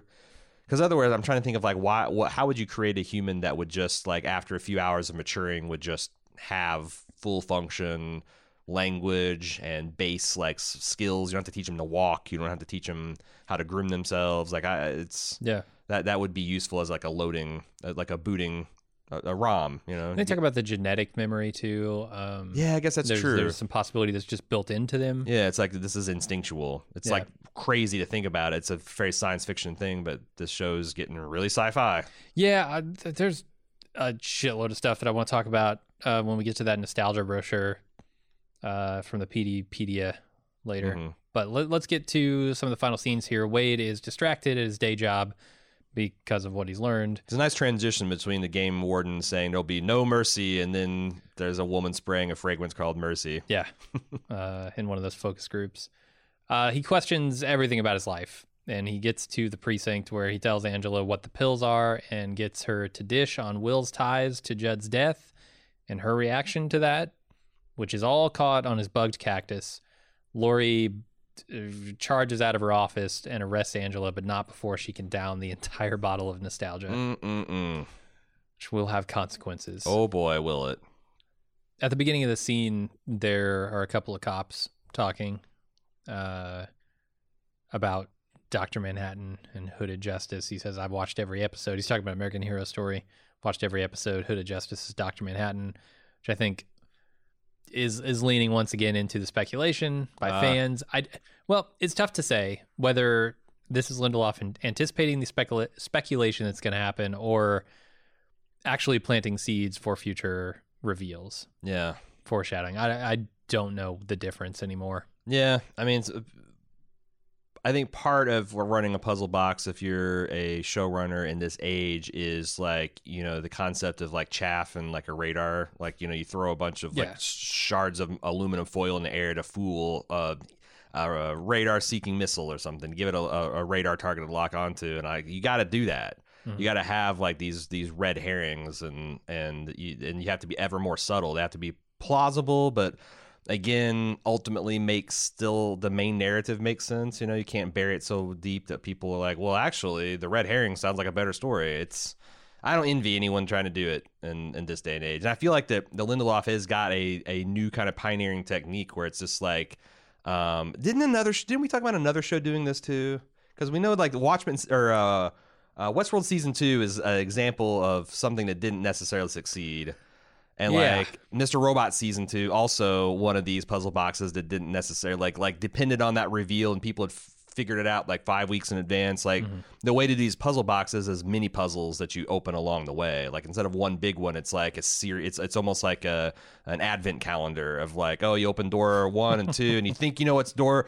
I know where this is going, and door three just gives you the answer. Right. But then also there's another puzzle that you it's and I feel like that's a better way to go because you're just you can fool the internet for a week or 2 mm-hmm. and and then that's when you let them feel clever and like yep pat on the back good good job. And while they're doing these micro puzzles maybe you can assemble some kind of like Constructicon giant puzzle out of it that Well, I think that's the thing that Lindelof tried to do with Lost, yeah. And it didn't work uh, because it's it's too big of a puzzle. Um, Plus, and- and he the- admit that he had no idea where he was going. I mean, that's that's the Sure, fatal sure. flaw. If you don't know where you're landing when you when you take off, then you're just trusting in in dumb luck to, to get you there. Yeah, but since then he seems to have gone with more micro puzzles, right? Like he, he he goes with the episode pu- episodic puzzles, but then he also goes with the season arc Right. of a puzzle. Yeah. Um, where you're questioning, you know, a lot of uh, you're questioning a pretty big thing, but it's not what plane of existence are these people on? Sure. That kind of thing. Yeah. Uh, and it's not going to be f- basically stalled on until Mhm. you know season six. yeah. Uh, he's able to do it just one season at a time now, which I think works really well. Uh huh. And leftovers even wasn't like it was a just a good character study in like puzzle box clothing. You know, like it the the, the central mysteries He's always never had the that. point. Like Lost has great character Sure, sure. development. But also that wasn't like, you know, why people were obsessively creating wikis Sure. and doing podcasts and Yeah. YouTube videos and all that kind of stuff. You know, that wasn't people why people are freeze framing on a shark's tail, Mm-hmm. you know. like uh but yeah, it definitely is it's this is a lot more lost like I think than than uh the leftovers. So I'm I'm really curious to see I think you're right. how successful he's able to do just like a nakedly like oh yeah this is a puzzle box it is a mystery we're in this together Mm-hmm. and i'm not saying it's not the point like leftovers like oh yeah the mystery's not the point like no it's this is the point i'm, I'm curious to see how he lands it Yeah, it's the point of the original Watchmen too in some ways. So Mm-hmm. and that squid like fucking even though like uh, that's the amazing thing is like the squid comes out of nowhere but when you reread it there's like all these like isolated vignettes of like this tropical island where people are painting weird shit and talking about this weird pro- like it all makes sense but no one like you don't get to that final issue and think oh yeah i know what's going to happen Yeah. giant fucking psychic squid's going to be dropped on new york city like right. so it's you, it, you're, you're trying to live up to that source material Speaking of not knowing what's going to happen, uh, there's something that I I couldn't help but think about at the end of this scene hmm when uh, LG gives up Angela with this cactus, right? Because so so it's it's remarked upon by LG earlier in the episode that Laurie knows his fucking name. Laurie knows it's not Mirror Guy, Mhm. it's Looking Glass, but she calls him Mirror Guy hmm uh, which sort of to me is paralleled in the idea that Laurie knows the Wade knows about this bug cactus, right? And so when he gives up Angela, it's intentional. yes She's got to wonder what made him turn on her. angela No, Laurie Laurie has to wonder what made Wade turn on Angela. hmm And at the end of the episode, that would be my biggest question. Why the change of heart here? Because he was stonewalling So you're saying like wonder to the point of suspicion? Because I, I, I, would certainly be curious if I were Laurie. because like I I didn't have that thought, but like now that I'm thinking about it, I guess you know you got to question how cynical and suspicious Laurie is, and the answer is very. Very, yeah, Very, very, yeah. Uh huh. yeah. Uh, and and LG, you know, he got mixed up in some bad shit to to get this revelation and have his mind changed. So Laurie's not in on that shit, as far as I know. So she's gonna have to go. I assume this is gonna be her avenue to start investigating the larger 7K conspiracy. Mm-hmm. Um, she's gonna now have both angles, right? She's got the 7K angle through Wade, and she's got the the Will Lady Trieu angle through Angela. Right. And we'll probably see this investigation spin out further. Mm-hmm. All right, we go to the final scene where Wade goes home to find his new alarm unit waiting on his doorstep. Uh, he throws it in the trash, but he decides to go back for it. Once inside, the 7K roll up to his house with weapons and march to his front door. They look like they're up to no good. They sure do. They sure do. Uh, why does he go back and grab this unit? Man, I don't have any further analysis I didn't have on instant take, which Okay. is uh I can't tell whether because because I do know that you know having been through a couple bombshell revelations that completely changed how I saw the the, the life. It wasn't like you know using an example of being a Jehovah's Witness. It wasn't like one day I woke up and I was exposed to a piece of information. I'm like, oh, this is garbage. Never again. It's more of like a seed of doubt forms mm-hmm. and then another seed and another seed and you try to prune and cut them out and then so like the idea that Wade would go from a person who and an organization that he would not have a inclination to trust and see this one video and like for ex- it would certainly be a crisis of conscience mm-hmm. but is it something that where you, he's ready to completely throw out how he lived his life? So are we supposed to understand that him getting the eds is like you know him him still clinging to that you know because he doesn't know what else to do? Or is he going to do something interesting with that like repurpose that alarm to do something with it that's that's going to be you know i'm, I'm reminded of like uh, you know uh, rorschach's one-man army against the cop routine that he did when they took him into custody. Is- are we going to see like this crazy improvised you know fight? Or but but also why would Lo- looking glass be on the guard against that? Like why would he think these guys I, although I, I think it's not if Looking Glass is as smart as he think that I think he is, then he would probably at least medium suspect treachery because the natural thing to do is once once the Seventh uh, Cavalry's got from him what they needed, which is taking Angela off the board, would be to eliminate him to protect their benefactors and their overall mission because he's uh he's a loose end for all the reasons I just talked about. Absolutely. So what do you think? Yeah, I I do think that this is him uh sort of not either not wanting to believe uh what he's just been told or being so up in the air on what the hell truth is that going back to his comfort zone, the place that he's lived most of his life, uh is probably what he's doing. hmm I I, ju- I just think beliefs die hard like you like you were saying. You don't just change them immediately even when presented with overwhelming evidence. Yeah, and he keeps on like what he said to Angela, like what is true. That that repetition, it's like, is he onto the Lady Trieu thing, or is this going to trigger like uh, you know, Hmm. is, is this going to make sense to her in retrospect after she goes through what I'm sure is going to be a trippy fucking experience next episode? I didn't even think maybe Lady Trieu is mixed up in this Ozzy video Huh. because we don't know. There's just multiple hours of shit that we don't get to see Sure, that Looking Glass did. So, yeah. I don't know. I don't either. Damn fine question. But that's the end of the episode. Uh, Do we want to talk about the Peteypedia? Uh, yeah, this week's PDPD had three entries. The first one was a memo from Agent Petey himself uh, around about the American hero story, More Infernal Affairs. It's his report on the historicity and uh, how his, his commentary on the episode. And he is concerned, as he has been in weeks before, about how Agent Blake will be affected by the portrayal of her mother's assault. Um, I don't know what to make of that because I think that this is happening in like real time, uh, and that this is after he's had a sexual encounter with Agent Blake. Mhm. But he also expressed kind of a desire to be sensitive towards her before he even was assigned it, to her as a partner. So I'm not sure what to read into that, if anything. Yeah. And it- he conspicuously, if if that is true, and these are real time, uh, he does not mention. He mentions that he is uh, compromised by his lack of context over the episode, Mm-hmm. having not seen the previous one. But he does not acknowledge that he may have banged Right. Laurie. There's another thing that's compromising conflict of interest there between his head and his dick. Yeah. Uh, there's also some kind of like this humorous world building that Silk Spectre apparently post Watchmen starred in a one woman show called Baby This Is Tops that was performed exclusively on regional cruise ships Uh huh. and something called the Supper Spa Circuit. I mean, that says geriatric all over it. So, supper yeah. spa. Oh, yeah, let's, let's go. spa. Hey, Maud, let's go have supper and then Ugh. get, get rubbed down. I don't supper in a sauna. I'm not Mm-mm. interested. Mm-mm, mm-mm. Uh, also, the Hooded Justice and Silk Spectre dated briefly, but it's more of a like a, a sham affair for publicity. Uh, she said that she never saw him under the hood, never saw any other piece of him. Uh, that he was also very careful about what he said about himself, and one of the things that allowed her to, because there's also this implication that like she wanted to maybe um, take the comedian to the police and report the sexual assault, but her agent, who later became her husband, uh, said it would be bad for the group, and also Hooded Justice wouldn't testify in court because he'd have to reveal himself, and he wasn't going to do that.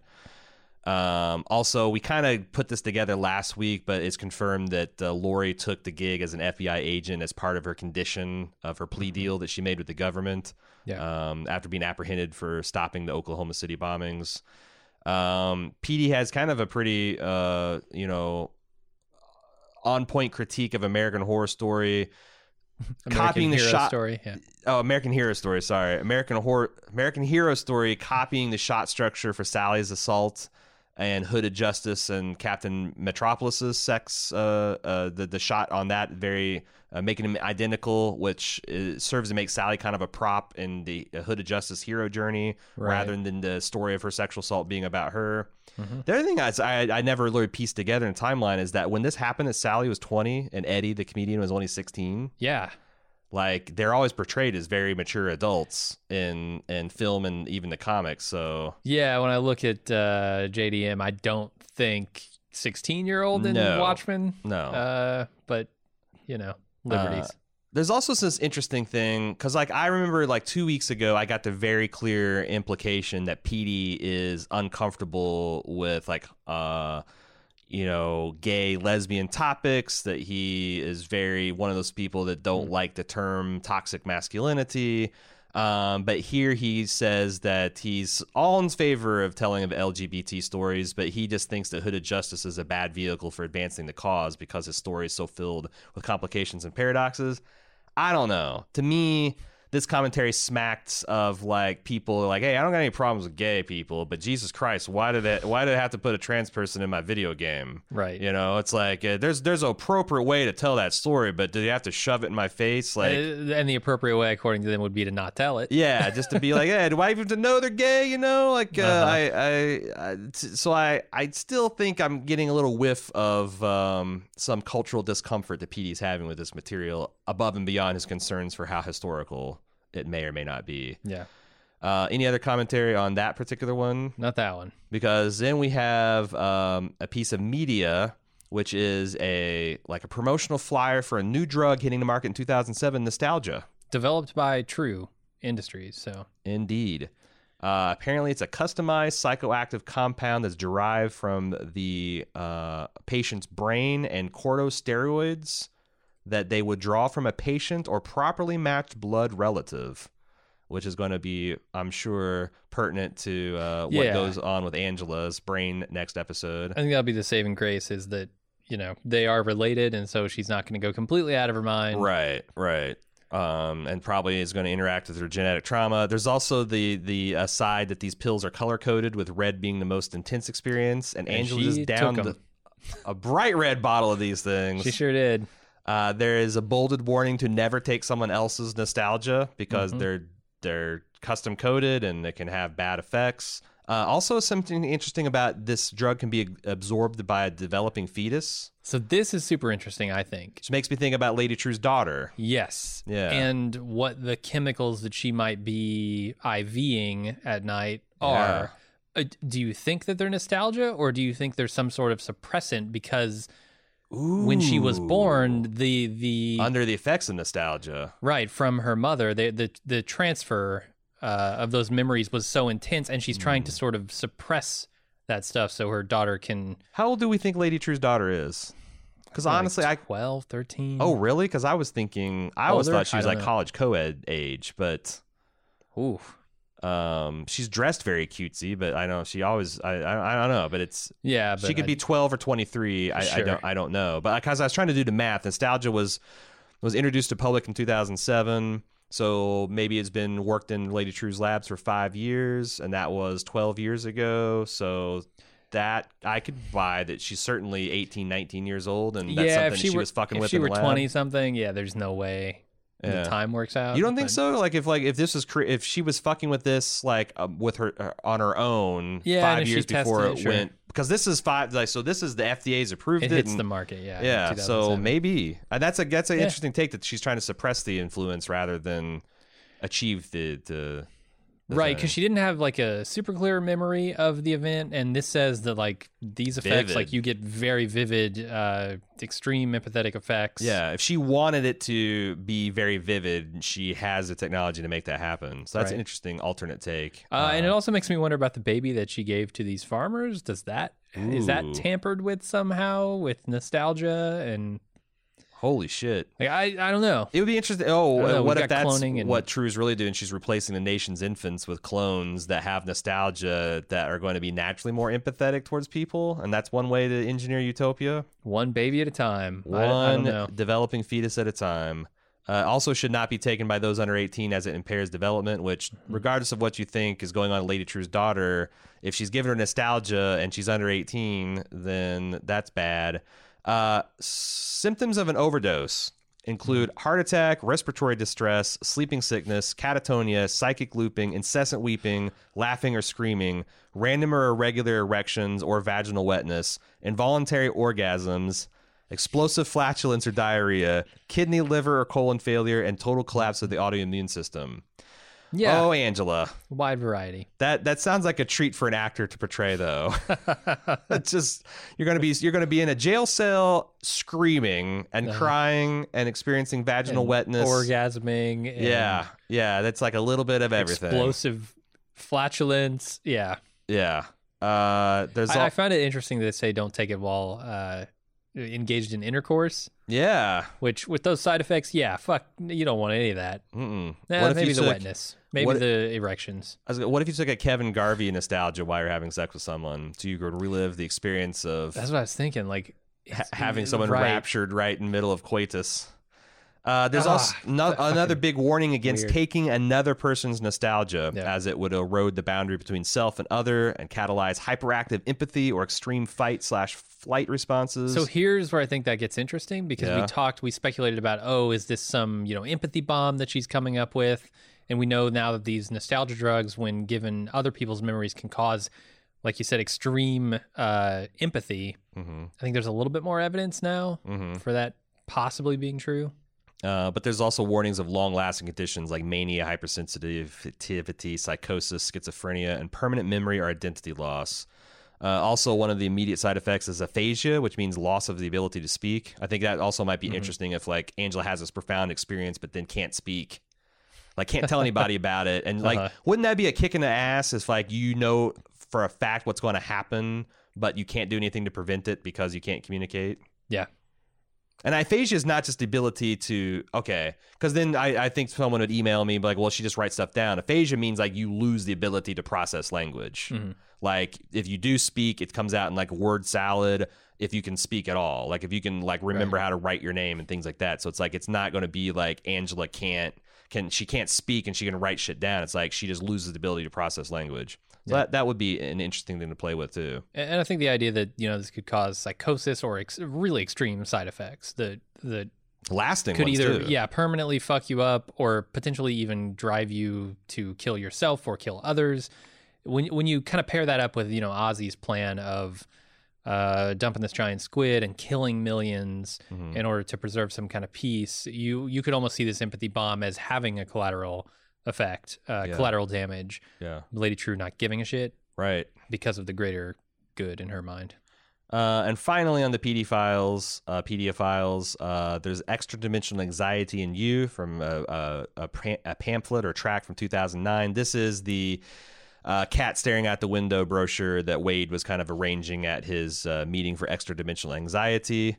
Um, and this is, I don't think we need to go into because, like, if you've seen the episode, Looking Glass suffers from it yeah excessive rumination, hyperavoidance, hypervigilance, negative changes in w- relationship, worldview, paranoia, thrill seeking. The only thing I didn't is suicidal thoughts. Has, did he talk about being suicidal in this episode? I don't think so But shit, you don't need to have every symptom to No. to, to suffer from a syndrome. Also, they mentioned that this this pamphlet was produced by the Veidt Institute for Extra Dimensional Studies, which has me questioning what role do they play? Like, are they actually trying to help or or make it worse because like having some people traumatized by this event would be seen as perhaps acceptable collateral damage to have the whole world kind of you know yeah and there's a section of that brochure that says one of the myths is that it's not as serious as, as it used to be um, Right. and that people are you know getting over the the trauma mhm. but in fact they they say that's not true. Uh, so yeah you can almost see like okay the the Veidt Veidt giving these people a license to give in to those tendencies right? Right right. Well and also in the comic books the squid only attacked new york city. And there's also something in this brochure that says that this uh, anxiety is increasing in russia and china Hmm. because there's been an increase, an unexplained increase in exotic cephalopodian entity showers since 2001. So maybe it's like yeah Veidt saw it's like, oh, you know, we didn't we didn't uh, squid bomb Russia and China, and they're skeptical of this whole thing. So like, let's let's let's crank up the lever on squid showers. I guess Robert Redford would be doing it at that point. Well, interesting stuff that PD Files has got. Yep. Do you want to see what the email file says for us this week, Jim? Yeah, let's do it. Here are the highlights coming up this week on Bald Move. All new Pulp and Prestige this week. On Tuesday, we'll cover the latest episode of The Walking Dead, The Ones Who Live on Pulp. And on Thursday, we'll catch up with the latest Samurai subterfuge on FX Hulu's Shogun. Then on our House of the Dragon feed, Anthony puts on his Maester's class on Monday. And then on Thursday, Steve joins him for Electric Boogaloo as they continue their discussion of George R. R. Martin's A Clash of Kings. Find these and many of our other great podcasts by searching for Bald Move Pulp or Prestige in your favorite podcast app.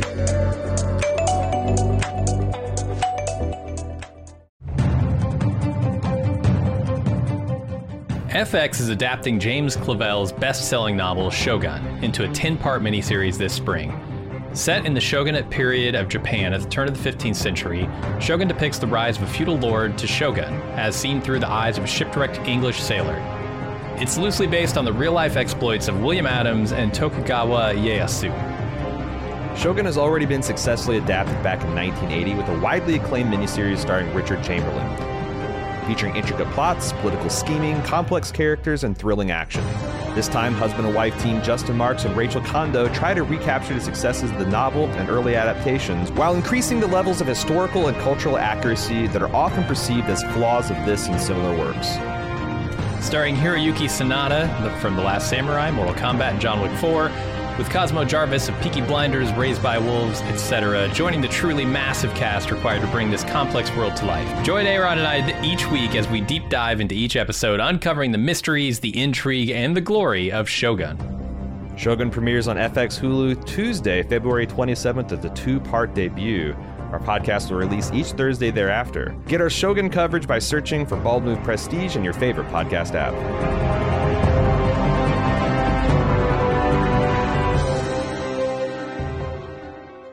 Okay, uh, we got feedback. You can send feedback into watchmen at baldmove.com, or you can discuss each uh, week's episode on our forums, forums.baldmove.com. Robert emailed us uh, something from last week. He says, I know I cannot be the first to note that Lady Trieu specifically mentions that the Clark farm is 40 acres during her reveal in episode 4. Emancipated slaves were promised 40 acres and a mule during Reconstruction, and while most did not receive those rewards, most that did were relocated to the Great Plains states like Oklahoma. This cannot be a coincidence. That's a great point, Robert. And I was aware of the f- whole 40 acres and a mule thing, but like uh, your email kind of sparked me to do some more research. And um, there's just so much to tear into. Um, I feel like anytime you shine a flashlight in America's dark corners, you turn out a whole bunch of bullshit where we've we've persecuted yeah. black people. But um, I I came across this study um, by two uh, professors. Uh, where did I write this? Oh yes, it's called the. Um, it's this paper's called "The Great Recession and Land and Housing Loss in African American Communities: Case Studies in Alabama, Florida, Louisiana, and Mississippi" by professors Nembhard and Otabor. Uh, one of the quotes is In 1910, black Americans owned just over 15 million acres of land in the United States. That was, I guess, the height of land ownership among black Americans. In 1997, that number had dwindled to 2 million. Uh, and they cite in the study uh, black farmers were disproportionately targeted for eminent domain seizures by racist policies enacted by the USDA to deny black farmers loans. Uh, and when all else fails, good old fashioned fraud and lynchings to strip them of their land rights. And this also led me to a USDA report in 1997 by their own civil rights action team because they had so much criticism based on their past performance. Uh, this is a, a, quote from the report from the USDA itself. There are some who call the USDA the last plantation. An old line department, the USDA was one of the last federal agencies to integrate and perhaps the last to include women and minorities in leadership positions. Considered a stubborn bureaucracy and slow to change, the USDA is also perceived as playing a key role in what some see as a conspiracy to force minority and socially disadvantaged farmers off their land through discriminatory discriminatory loan practices. So yeah, um, hmm like I said, I, I, feel like sometimes people think that uh, I'm just like a bleeding heart liberal about this shit. It's like up until like 10 years ago, like my opinion is based like I don't have anything against black people, but Jesus, historically, why does it seem like they can't get, can, can't get their shit together? And I remember like um, learning about redlining on there's like a black intellectual I can't remember which one on like a Bill Bill Maher's politically incorrect or mm. what's his new show Real Talk uh, real time. Real, yeah, real time. Yeah. And they mentioned this redlining and and blockbusting, and I did like some research on the internet. And I'm like, oh, this sounds like some victim culture mentality shit to me. And I'm like, oh fuck, it's no. it's like imagine if you went to research the JFK conspiracy and like every major uh, economist, uh, foreign policy expert, uh, history major was like, yep, nope, that's totally right. The CIA killed JFK. Yeah. That's how my experience has been looking into these like American conspiracies against black people. It's like every single one of them is like just when you think it's like too crazy. Oh, black people had this economic powerhouse in Oklahoma that was generating a whole bunch of and and white people bombed them with aircraft. No, it's like it's, it's I, mean, is there anything too crazy? We we fucking treated them like property. Yeah. There's, there's nothing. There's no Yeah. thing I wouldn't believe at this point right. that we did to these people. Right. Yeah. And there was this like, you know, brief time during the reconstruction where maybe they could have done we, we could have done something to heal the nation and the North got bored and took their eye off the ball and, you know, it's been a generation struggle ever since then. Uh so yeah, thanks for bringing that up, Robert. And if you guys want to know more, check out that uh, those studies I cited. Um, I'll try to link them in the show notes. John, who listens to We Do, a Watchmen podcast at the actual location of a Manhattan phone booth? I do. I saw this photo. It's great. He'd send a picture of his laptop uh, sitting on the the exact corner. Um, that's so it's supposed to be downtown Tulsa, but it's uh, Decatur, Georgia, and uh, it's amazing. Tax, tax incentives are better there. Yeah. Really, yeah, it's the For it's- filming. It's the Walking Dead. St- isn't isn't Decatur? Is that where they did the Woodbury shit too? Oh, I don't know. Decatur sounds familiar. It does. But- But maybe it's just because it's a big a big uh, town in Georgia. But I like there's there's like uh, there's like maybe towns in Georgia's like come on in and use us for a movie set. Uh huh. You know, we we lo- I would love it. Like shit, my neighborhood became like a a a, a, well known movie set or t- I think that'd be cool as hell. Mhm. You know, the traffic problems are weeks at a you know a couple weeks out of the year, but the benefits are watching the Blu-rays and pestering your grandkids for generations to come. Yeah. Tara, I have two theories about why the 7K rolled up into Looking Glass's house. One, that he's on their side and they're setting a plan in motion. They're meeting up to discuss further action. Guns cocked. Do you think so? Do you think Looking Glass is effectively flipped to the point that he's going to work with the Seventh Cavalry in some kind of greater good kind of way? No, I see this ending differently. Okay, I, I see this as almost like Rorschach in prison moment, yeah, like uh, from the movie where they're they're coming into his cell, yeah, try and fuck him up. yeah. That's what I expect. Um, Tara continues. Her second theory is they were watching him as a stakeout, and the second he retrieved the alarm system indicating that he has not been set free, they knew he was acting in service of Angela or against them. Um, the other option is that three, they waited until he gave them what they wanted, and now they're going to eliminate him. Uh, but Tara continues with her analysis. I believe the character is so morally good since we just got a beautiful and tragic episode exploring his internal self that he'll be acting as a double agent and ultimately thwart 7K's mission. Perhaps he's throwing Angela in jail to literally keep her safe from the catastrophic event being planned. If a funhouse saved him, a prison cell could save her. That's an interesting piece of analysis. I also it- spe- I, like hmm hmm. We get teleporters in this. Mhm. I, I'm trying. I'm trying to imagine what couldn't happen now that we have teleporters. That's true. Uh, I also suspect, given this episode, a valiant Rorschachian end for the character who may not live to see that he saved the planet. I I- just can't. Yeah. Yeah. Okay. I also didn't like, like that's actually an interesting thing that like being in a glass house or a, a fun house might have been the thing that saved him because it's like the reflecting kind of angle there. Maybe. I, I mean, I was wondering why he survived, but it seems like a lot of people survived. There's survived. clearly some people that survived even out in the blast. There's Yeah. like one of those JWs wearing the the Carhartt, the official JW Carhartt Right. apparently. Uh, that was kind of staggered, and a few other people, but Mm-hmm. um, yeah. Uh, let's move on to Chris's email. I've been meaning to write to you for a couple weeks now. I'm a 36 year old man from Tulsa, and I've lived here almost 20 years. I only heard about the Tulsa race riots or massacre about two years ago. As you can imagine, it's not something that's brought up very often. I feel like I'm having one of those experiences Aaron was having on another show where so many things felt very personal and written just for him. I'm a huge fan of The Watchmen and absolutely adored The Leftovers. I'd put it into my top five best shows of all time. Mm-hmm. From the fact that it's taking place in Tulsa to the acoustic version of Careless Whisperer, which is by an artist called Alexander Misko, who I found on YouTube a couple years ago around the time I first heard of the riots. I never expected to hear him on anything but a YouTube video. Uh, but I wonder, is this show good? So many things feel like they're speaking to me. I feel like I can't see the forest for the trees at this point, but I feel like it's kind of brilliant. This is my experience with the show so far. I've never experienced to be, or never expected to be the next Game of Thrones, but I'm really enjoying it. I mean, that's how I I remember thinking about that in the leftovers too. Like, uh, clearly it wasn't a big audience, wasn't a huge audience. Like, I don't think it ever got more than a million people watching it. Yeah. Um, but I didn't give a shit because it's it's not only the my favorite television show, but I feel like it, it was made just for me or someone like me. Mhm. So maybe there's only a million people in the whole world that that describes, but we really loved it collectively. I I mean, I was questioning. I'm still questioning this. Like, is this show good? But like, yeah. No, I think the show's good. it's episodes like this that make me go, yeah, fuck yeah, the show's good um, because of it, just how expertly it's written. Reg- Yeah. Regardless, like it's just constructed well. and the And music, but it's episodes like the last one where they get really fucking weird yeah. constantly, and that's kind of like most of what the episode has to offer. That I go, is this show good? I think aesthetically, writing, sonically, everything is a plus. And un- unfortunately, and this is a lot like Game of Thrones. Like, I think people are waiting to see the, in the final episode to see whether all this weird shit, as you say, is going to be worth it. Mhm.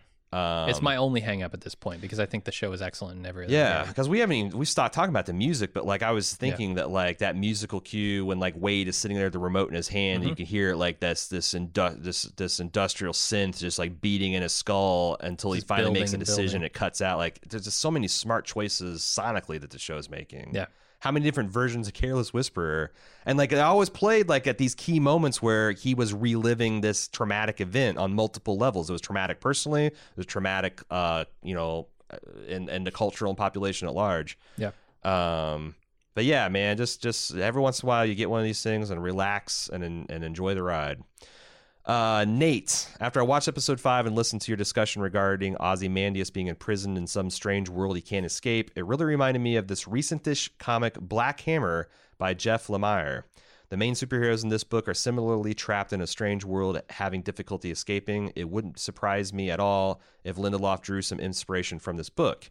Lindelof himself, being a big comic book fan and even an occasional comic book writer himself, doesn't seem too far fetched. Did you know that Lindelof had written comic books? No. I didn't either, and I didn't bother to verify that fact. But I'm I'm assuming you're shooting straight, Nate.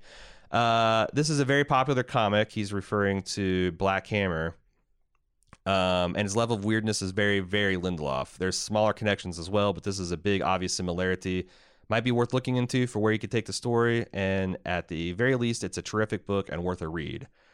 Uh, also, Legendary Studios recently acquired the rights to Black Hammer. Is this Lindelof's next project? um, I looked up and there was a synopsis I found that, that says 10 years ago, Black Hammer and six other superheroes had saved Spiral City from the anti god, but in process became trapped in Rockwood, a timeless Twilight Zone-ish town.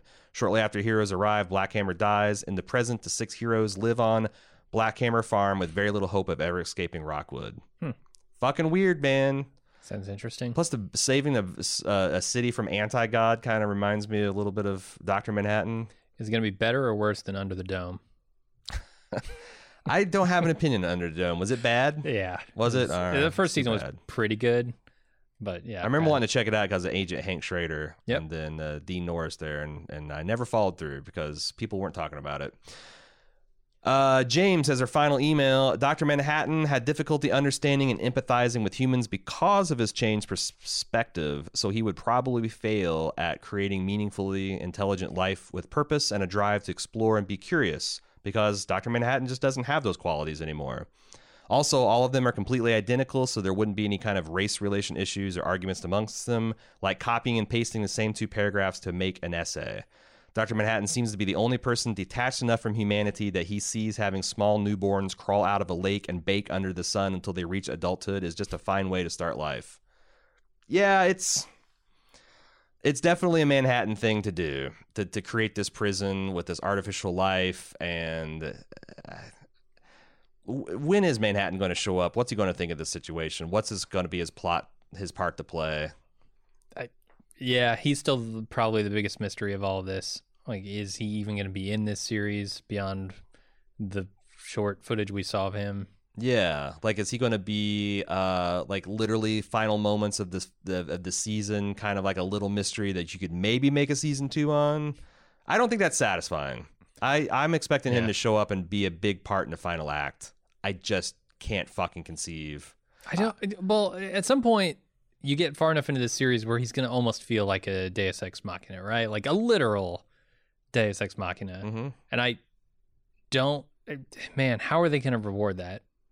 I mean, there's ways you can.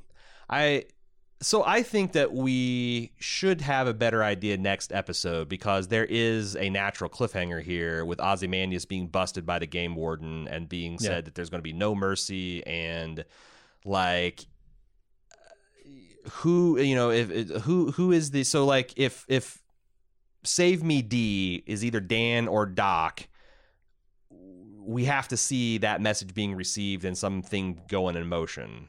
because otherwise like I don't think Ozymandias can save himself. I don't think he has the ability to get back from Earth with things he can cobble together from a herd of buffalo No. and tomato trees. I don't think he can get back not. to Earth. So like he needs extra, and, and we need to have that being introduced to the plot, Mhm. or it will be Deus Ex Machina. So I think next episode we'll we'll have a little bit of answers about what is going on, who Ozymandias' the savior is going to be. I mean, even even the message itself was a little bit of annoying cliffhanger. So like we, I think we'll get answers on that the next week. Um, we have to, we have to have answers to that because that's got to be what propels the third arc. yeah, the you're, third- you're the third absolutely right about that. Yeah. And that's it. If you would like to send us more feedback, please do so at watchmen at baldmove.com. Or again, you can get on the forums and talk with your fellow fans at forums.baldmove.com. We will be back Sunday night after the 9 p.m. airing uh, on HBO to talk about this and our instant take. And if you're a club member, you can join us on Instant Talk and uh, get your questions answered and your early theories aired. Uh, that'll be a good time. Check it out on baldmove.com. Until then, I'm your host, Aaron. And I'm Jim. See you next week.